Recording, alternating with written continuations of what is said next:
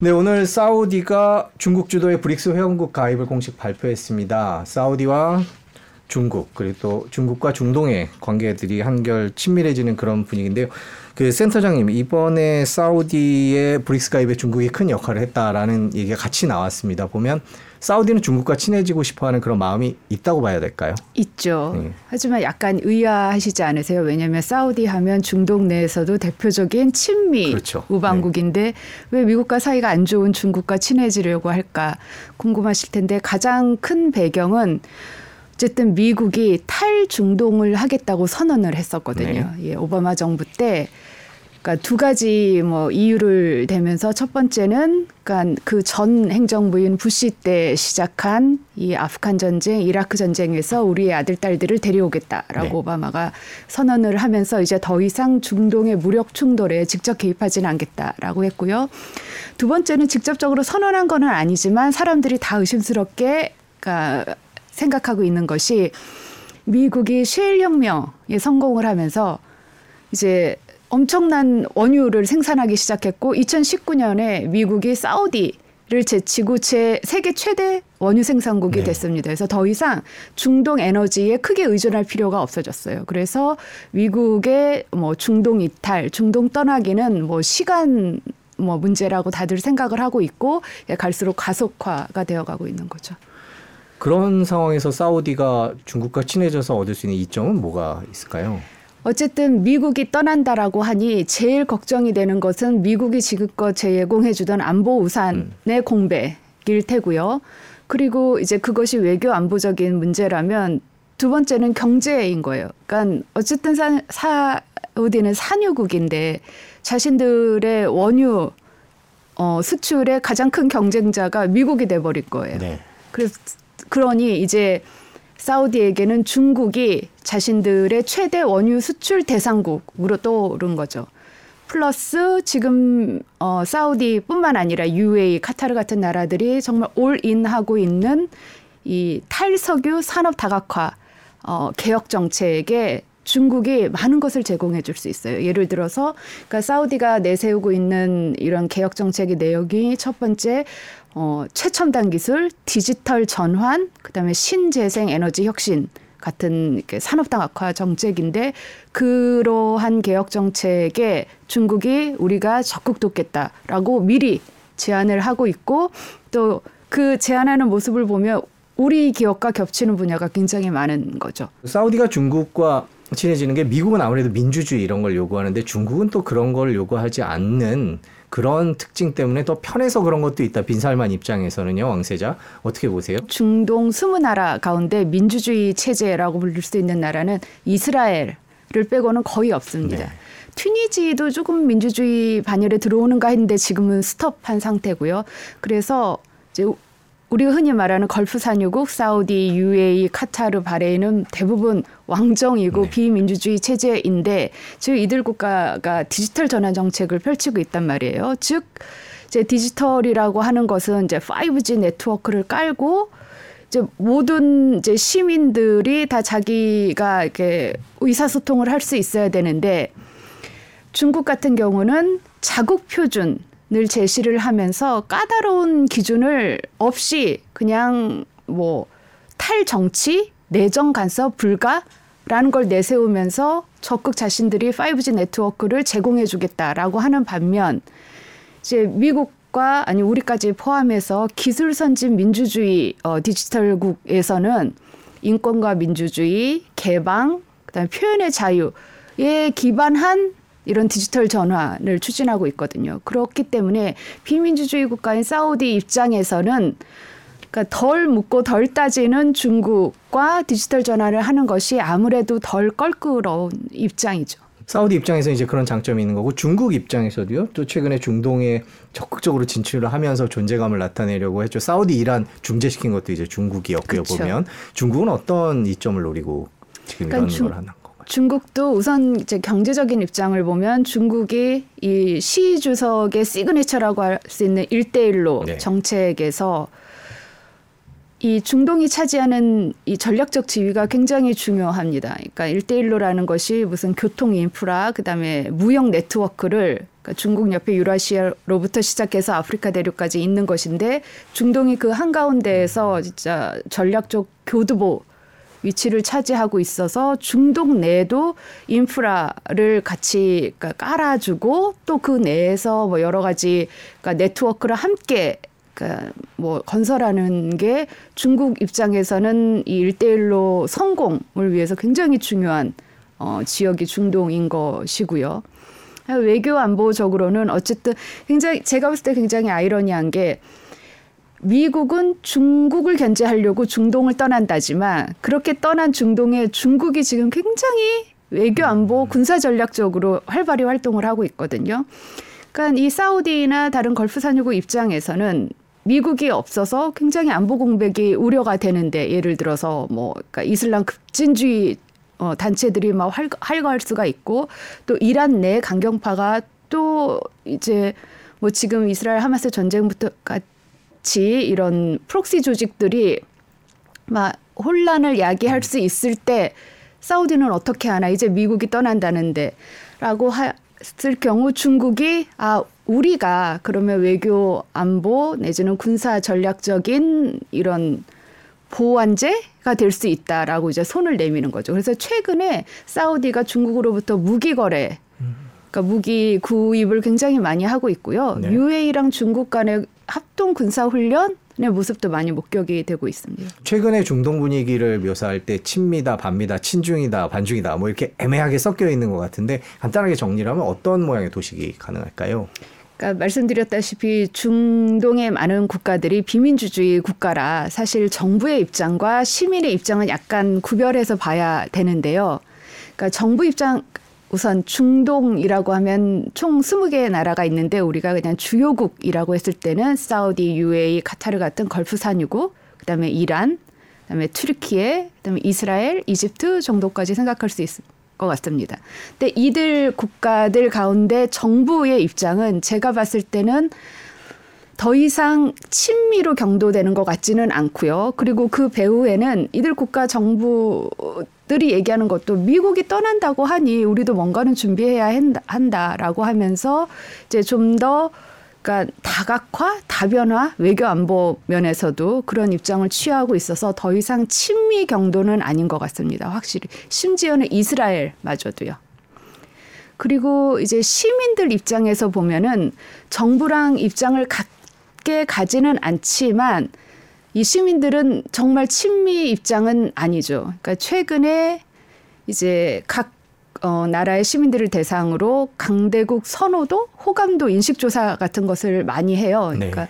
호감도라고 하는 것은 흔히 우리가 생각하는 이런 하드 파워 말고 소프트 파워로서 얼마나 그러니까 시민들이 생각하기에 매력적인 국가로 다가서는가 이런 어, 인식을 조사하는 건데 대부분의 중국, 아, 대부분의 중동 주요국 시민들이 미국보다는 중국이 훨씬 더 호감이 간다라고 밝혔습니다. 그래서 그 배후로는 어쨌든 미국은 지금껏 중동의 여러 어, 분쟁에 개입을 하면서 굉장히 비일관적인 모습을 보였다. 예를 들어서 그러니까 미국은 앞에 슬로건으로 내세우기로는 인권과 민주주의가 가장 중요하다라고 하지만 굉장히 자주 그러니까 이중잣대를 들이댈 때도 많았고 정말 긴박한 상황에서는 인권과 민주주의보다는 자국의 입장, 그러니까 미국의 입장을 더 앞세운 경우가 많았다라는 것에 근거해서 이제 미국의 호감도는 떨어진 반면 어쨌든 중동 아 중국은 새로운 행위자거든요.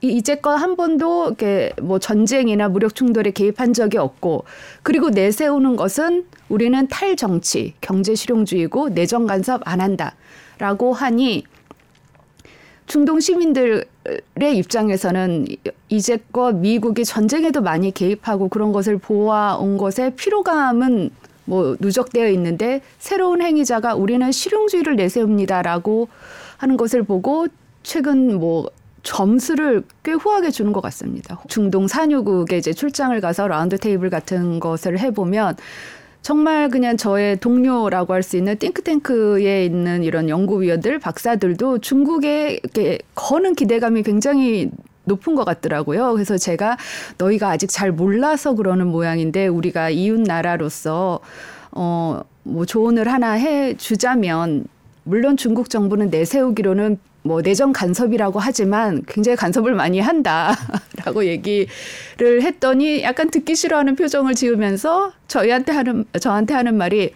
너희 이란의 팽창주의 모르지?라고 하면서 한국은 이란이랑 어떻게든 잘해보려고 하는 것 같던데 음, 우리가 정말 이란의 이런 제국주의 습성을 가르쳐 줄까라고 해서 그냥 둘 다 웃고 말았던 기억이 나는데 제가 볼 때는 아직 잘은 모르는 것 같아요. 음, 분위기는 최근에는 중국 쪽에 우호적으로 돌아가고 있는 건 우호적이고. 맞는 것 같군요. 미국은 확실히 발 빼는 건 맞는 겁니까? 앞으로도 그럴까요? 어, 발을 빼고 싶어 하죠. 그러니까 심지어는 민주당 정부랑 공화당 정부랑 이렇게 전략적인 방법이 달라서 그렇지 양당 모두 빼고 싶어 하거든요. 그런데 시, 그러니까 이번 이스라엘 하마스 전쟁에서 봤듯이 쉽지는 않을 것 같아요. 워낙 중동의 그 불안정이랑 이런 폭력이 상수로 작용을 하고 있기 때문에 빼고 싶다고 하더라도 그게 쉽지 않은 것 같아요. 그러니까 일례로 제가 또 쿠웨이트에 가서 이렇게 대학원생들이랑 라운드 테이블 한 적이 있는데 어느 친구가 굉장히 불안한 모습으로 미국이 정말 떠나나요? 그래서 제가 어, 뭐 저보다 여러분들이 더 잘 알지 않겠느냐. 그런데 떠난다고 저렇게 계속 강조를 하니 그리고 사실 그러니까 군인 수도 많이 줄었거든요. 주둔 미군 수도요. 그랬더니 그 친구가 어, 그러면 우리는 이제 앞으로 안보를 어떡하냐라고 하다가 한 몇 초 후에 씩 웃으면서 마음대로 안 될 거라고 중동이 얼마나 불안정한 곳인데 미국이 생각만큼 계획만큼 그렇게 음, 마음대로 떠나지 못한다라고 그러니까 저주 아닌 저주를 네.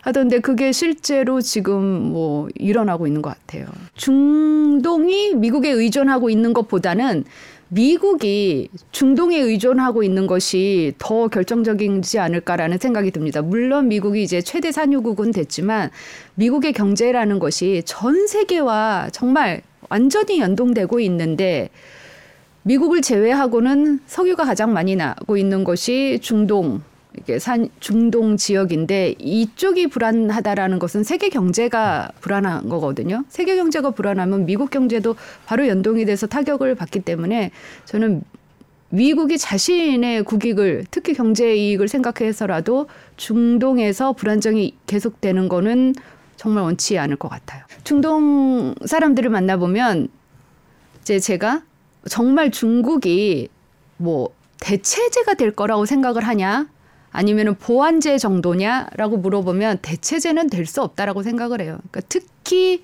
외교 안보 군사 면에서 미국의 안보 공백을 대체할 수 있는 국가는 아무것도 없다라고 얘기를 하고 있기 때문에 그래서 더 사우디나 걸프 국가들도 이스라엘이랑 잘 지내보려고 하는 것도 이제 미국을 완전히 놓을 수는 없기 때문에 그러니까 미국의 중재하에 사우디랑 이스라엘이 국교를 수립하려고 했더니 하마스가 지금 이렇게 딴지를 걸어서 공격을 한 것처럼 사우디나 걸프 국가들이 미국이랑 완전히 척을 둔다라는 거는 뭐 그거는 계산에는 없는 것 같아요. 트럼프가 재선될 경우 상황은 또 달라질 수 있다. 더 빨리 나갈 수도 있다. 뭐 이런 얘기들도 있는데 트럼프가 재선될 경우 어떻게 보세요? 아, 그러니까 제가 저도 이제 중동 정치를 하다 보니 트럼프가 재선이 되면 정말 중동은 어떻게 될까?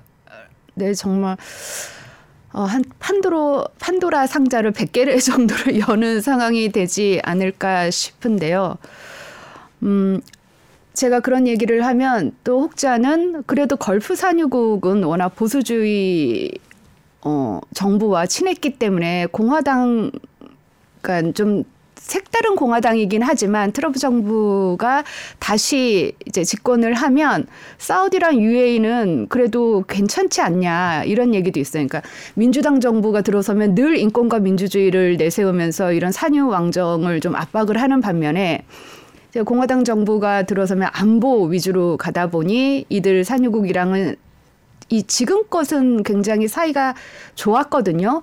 그런데 지난 트럼프 정부 때 이 걸프 산유국 어, 정부들이 아, 트럼프는 정말 기존에 우리가 알던 공화당이 아니다라고 얘기를 하면서 트럼프 같은 공화당 어, 정부는 우리도 이제 믿을 수가 없다라는 얘기를 하기 때문에 그러니까 일례로 그러니까 사우디 아람코 정유 시설이 예멘 후티 반군, 그러니까 이란이 지원하고 있는 예멘 후티 반군의 공격을 대대적으로 받은 적이 있어요. 그래가지고 그때가 어 이라크의 사담 후세인이 쿠웨이트를 침공해서 정유 시설이 크게 파괴됐을 때만큼의 그러니까 원유 시장을 흔든 그런 굉장히 공격을 크게 받은 날이었는데 그때 트럼프가 트럼프 대통령이 뭐라고 얘기를 했냐면 나는 사우디를 지켜주겠다고 입으로 약속한 적은 없다. 그리고 우리는 전략 비축유가 많으니 괜찮다라고 해서 사우디 정부가 정말 충격을 받은 적이 있었거든요. 우리의 최대 우방이자 공화당 정부인데 저런, 저런 말을 하다니. 그렇기 때문에 만약에 어, 트럼프 정부가 재선이 트럼프 대통령이 재선이 된다면 중동 내에 이런 불안감은 정말 배가 될 것 같고요. 정말 예측할 수 없다라는 이런 긴장감, 불안감이 그러니까 중동 리더들 사이에서 크게 확산이 될 것 같습니다. 경제 얘기를 좀 여쭤볼게요. 아까 잠깐 해주셨는데 중국 화웨이가 그 최근에 사우디에 데이터 센터를 오픈했다라는 기사가 나왔습니다. 화웨이 그러면 이제 미국이 제재 하는 기업인데요. 근데 또 중동 가서는 이렇게 협력을 하고 있습니다. 지금 중국 기업들의 중동 진출 상황은 어떻습니까? 어, 굉장히 활발하죠. 그러니까 아까 말씀드렸다시피 이 사우디랑 UAE 같은 걸프 산유국들이 국가 체질 개선을 뭐 대대적으로 앞세우면서 지금 개혁 개방 정책을 하고 네. 있거든요. 네. 그러니까 사우디의 뭐 최첨단 미래 과학 친환경 도시라고 하는 네온 프로젝트에도 중국이 깊숙이 관여하고 있고요. 그러니까 중국이 내세우고 있는 이 일대일로 어, 정책의 대상국으로서 사우디랑 유해가 굉장히 중요하고요. 그래서 그러니까 1대1로라는 게 교통 인프라를 쫙 까는 건데 사우디의 네옴시티 내의 뭐 경전철, 고속전철, 그다음에 무슨 태양광 발전소, 그다음에 새로운 항만, 공항까지 지금 중국 기업들이 싹 들어가 있다라고 알려져 있고요. 그리고 이제 사우디 왕정 같은 경우는 이 개혁 개방 정책을 통해서 젊은이들의 이런 요구를 받아주는 것 동시에 이 사우디 왕실의 이런 품격 이런 뭐 이렇게 지위 이런 거를 확 올리는 계획도 있는데 거기에 이제 중국이 디지털 전환에 우리가 적극 협력하겠다라고 하면서 아까 말씀드린 그 최첨단 미래도시 네옴의 뭐 디지털 전환화에도 중국 기업이 굉장히 깊이 관여하고 있습니다. 제법 큰 규모의 사업인데요. 그러면 뭐 중국 기업뿐만 아니라 다른 나라 기업들도 많이 입찰에 참여했을 텐데 중국 기업들이 그렇게 선정된 특별한 이유들이 있을까요?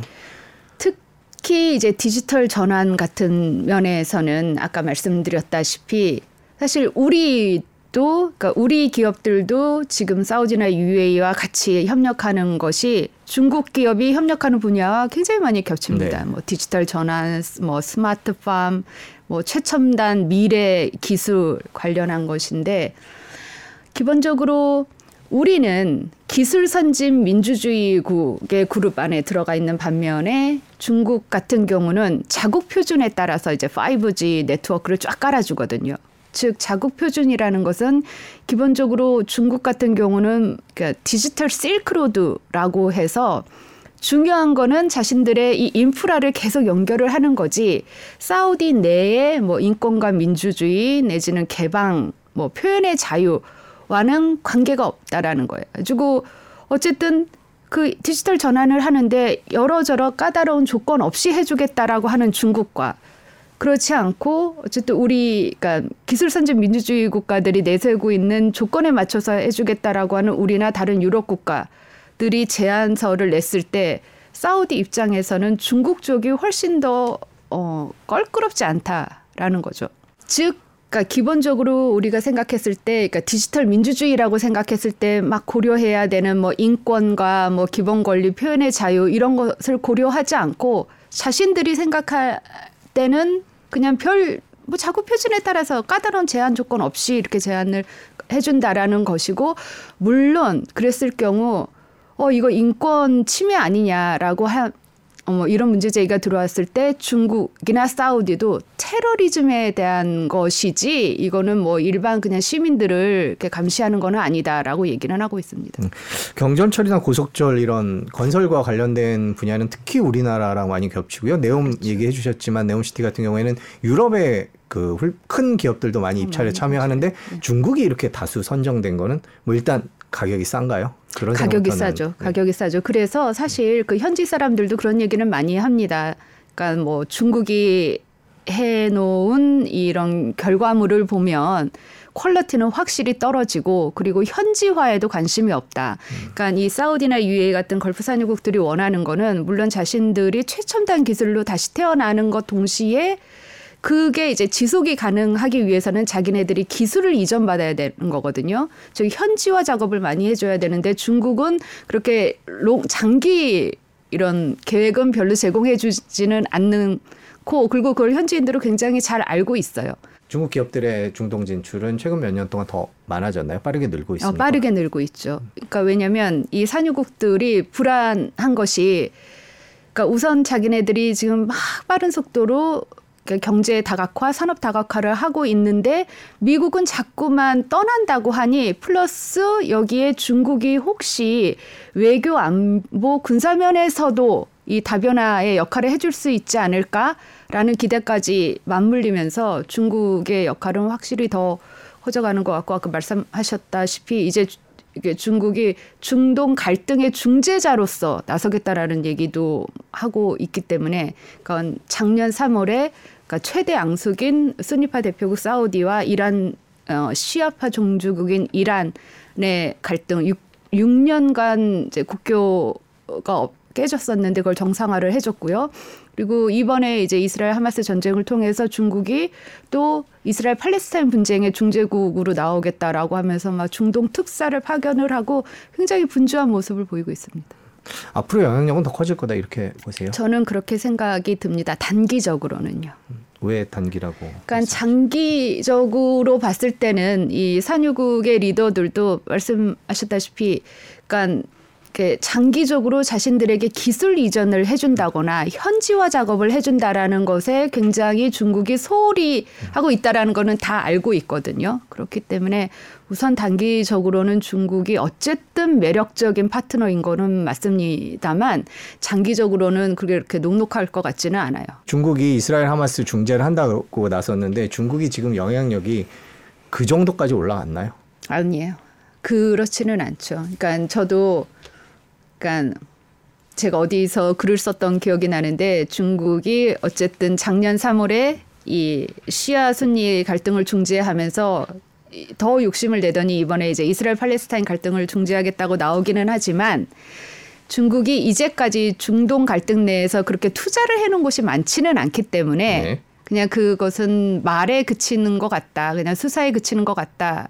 라고 평가를 했습니다. 중국 기업들 얘기를 쭉 하면서 이제 다들 생각하셨을 게 우리나라 기업들 같은 경우에는 중국과 이제 겹치는 부분이 많아서 뭐 신중동 붐이다 이런 기사들이 작년에도 많이 나왔었는데 이제 우리가 저기 피해를 보는 건 아닌가 이런 생각이 드는데요. 지금 상황은 어떻게 진행되고 있나요? 단기적으로는 정말 최대 경쟁자임에는 분명하고요. 우리 기업한테 중국 기업이 어, 하지만 장기적으로 봤을 때 저는 이제 그 사우디나 걸프 쪽 사람들이 정말 한국은 믿을 만하다라는 얘기를 하는데 저는 그게 그냥 뭐 그냥 하는 얘기는 아닌 것 같아요. 더 막 얘기를 해보면, 그러니까 제가 정말 그냥 솔직하게 물어봐요. 그래서 우리가 중국이나 일본보다 나은 건 뭐냐라고 하면은 어쨌든 자기네들은 이때까지 가보지도 않은 길을 지금 가보겠다고 정말 대대적이고 파격적인 개혁을 하고 있는데 한국이 그런 길을 앞서갔다. 라고 하면서 그러니까 자기가 그러니까 한국 모델 뭐 한강의 기적 그다음에 정말 원조를 받는 나라에서 주는 나라로 변신을 한 것이 자신들이 보기에는 정말 주변국의 쾌거 그러니까 개도국의 쾌거임에는 분명히 하, 고 그걸 보면서 우리가 이제 뭐 희망을 갖는다라는 얘기는 진짜 많이 들어요. 그래서 뭐 한국이 보여준 기적을 우린 뭐 따라하고 싶다라는 얘기를 많이 하고 그러니까 비슷한 면에서 그렇다면 중국은 어쨌든 사회주의 국가이니 자기네는 그러니까 이 시장 경제로 쭉 가겠다라는 건데 중국은 어쨌든 사회주의 국가이고 즉 또 사회주의 국가이다 보니 자신들이 아, 아무래도 아직까지 중요하게 생각하는 이런 전통적인 가치, 뭐 종교, 가족, 공동체 이런 것을 중국이 얼마나 그것을 이렇게 사는지 그건 거기는 늘 사회주의 국가에 대한 자신들은 의심의 눈초리를 거둔 적은 없다. 뭐 이런 얘기도 하는 반면에 한국은 시장 경제 플러스 전통 가치를 유지한 뭐 이런 모범적인 사례라는 얘기는 많이 해서 제가 막 웃으면서 우리가 전통 가치를 지키고 있나고 하면은 중국이나 일본보다는 너희는 지키고 있다라고 얘기를 하더라고요. 한국 기업들 자문도 많이 해주실 텐데요. 우리가 중국 경 중국 기업과 경쟁에서 이기기 위해서 어떤 걸 갖춰야 된다 이렇게 얘기를 해주시나요? 중동 사람들한테도 네. 중국은 그러니까 단기적으로는 어쨌든 미국을 대신할 수 있는 보완제일 수도 있고 미국 주도의 질서를 좀 견제하고 균형해 줄 수 있는 이런 약간 사이다 같은 이런 대, 뭐 이렇게 파트너로 보는데 하지만 결국에는 미국이 그래도 모든 quality 면에서는 중국을 압도적으로 뭐 이기는 거 아니냐. 그리고 미국과 친한 한국 을 보면 그런 면에서 중국보다 좀 낫다라고 자기들은 생각한다라고 얘기를 해요. 그러니까 그러면서 또 다시 중국에 대한 비판이라는 것이 quality가 낮다. 그리고 long-term으로 이렇게 믿을 만한 파트너인지는 잘 모르겠다. 그런 얘기를 하기 때문에 그냥 저희는 우리가 인권 민주주의를 앞, 뭐 대대적으로 앞세우지는 않지만 우리 역시 그러니까 기술 선진 민주주의 그룹에 들어간다는 것을 그네들도 다 알고 있으면서도 계속 같이 협력하려고 하는 걸 보면 제가 볼 때는 장기 싸움에서는 당연히 우리가 중국보다 더 낫다라는 걸로 이들도 다 계산하고 있지 않을까라는 생각을 합니다. 이스라엘 하마스 전쟁은 2024년에 어떻게 중동 전문가 모셨으니까 그거 아. 살짝 좀 여쭤봐도 될까요? 저는 그러니까 이스라엘 하마스 전쟁에도 불구하고 2024년 중동 그러니까 전반의 정세는 저는 굉장히 긍정적으로 봅니다.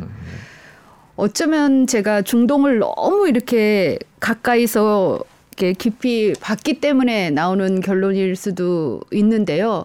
사실 중동 내에서 그런 갈등은 늘 상수처럼 있었거든요. 지금 중동 내에서 아직까지도 세 나라에서 내전이 이어지고 있어요. 이스라엘 하마스 전쟁 말고 시리아, 리비아, 예멘에서 지금 내전이 계속 진행되고 있었고 이게 뭐 어제 오는 일이 아니라 2011년부터 진행되는 것이 지금까지 이어지고 있는데 그래서 물론 이번 이스라엘 하마스 전쟁이 규모 면에서는 그러니까 뭐 선례가 없는 것이기는 하지만 저는 뭐 1월, 2월 내로 어느 방, 어떤 방식이든지 굉장히 이런 전면전 수준은 많이 가라앉을 것으로 생각이 들고 이런 전쟁에도 불구하고 어쨌든 중동 내에서 경제를 이끌어간다라고 하는 걸프 산유국들이 거의 자신들의 명운을 걸고 개혁 개방을 지금 추진해 가고 있는 상황이라는 것은 이네들이 제일 꺼리는 것이 영내 불안정이거든요. 그러니까 사업하는데 제일 안 좋은 게 이렇게 무질서 막 불안한 거잖아요. 그렇기 때문에 사우디도 어쨌든 진심은 아니었겠지만 이란과 화해를 했고 또 진심은 아니었겠지만 튀르키예랑도 잘 지내보자고 했고 그런 상황에서 제일 중요한 것은 그러니까 중동 주요국들에게 어 지금 경제 실용주의를 내세우는 걸프 산유국들이 어쨌든 이런 개혁 개방을 성공리에 마치고 그리고 게다가 미국까지 떠난다고 해서 새로운 중동 질서가 어떻게 이제 재조정이 될지 다들 불안한 상황에서 전쟁 의뭐 확전은 아무도 원치 않는 옵션인 것 같아요. 심지어는 이란마저도요. 네. 저희가 이제 중국의 중동 진출과 미국 얘기를 짚어봤습니다. 자, 오늘 이 말씀 여기까지 듣겠습니다. 긴 시간 고맙습니다. 감사합니다.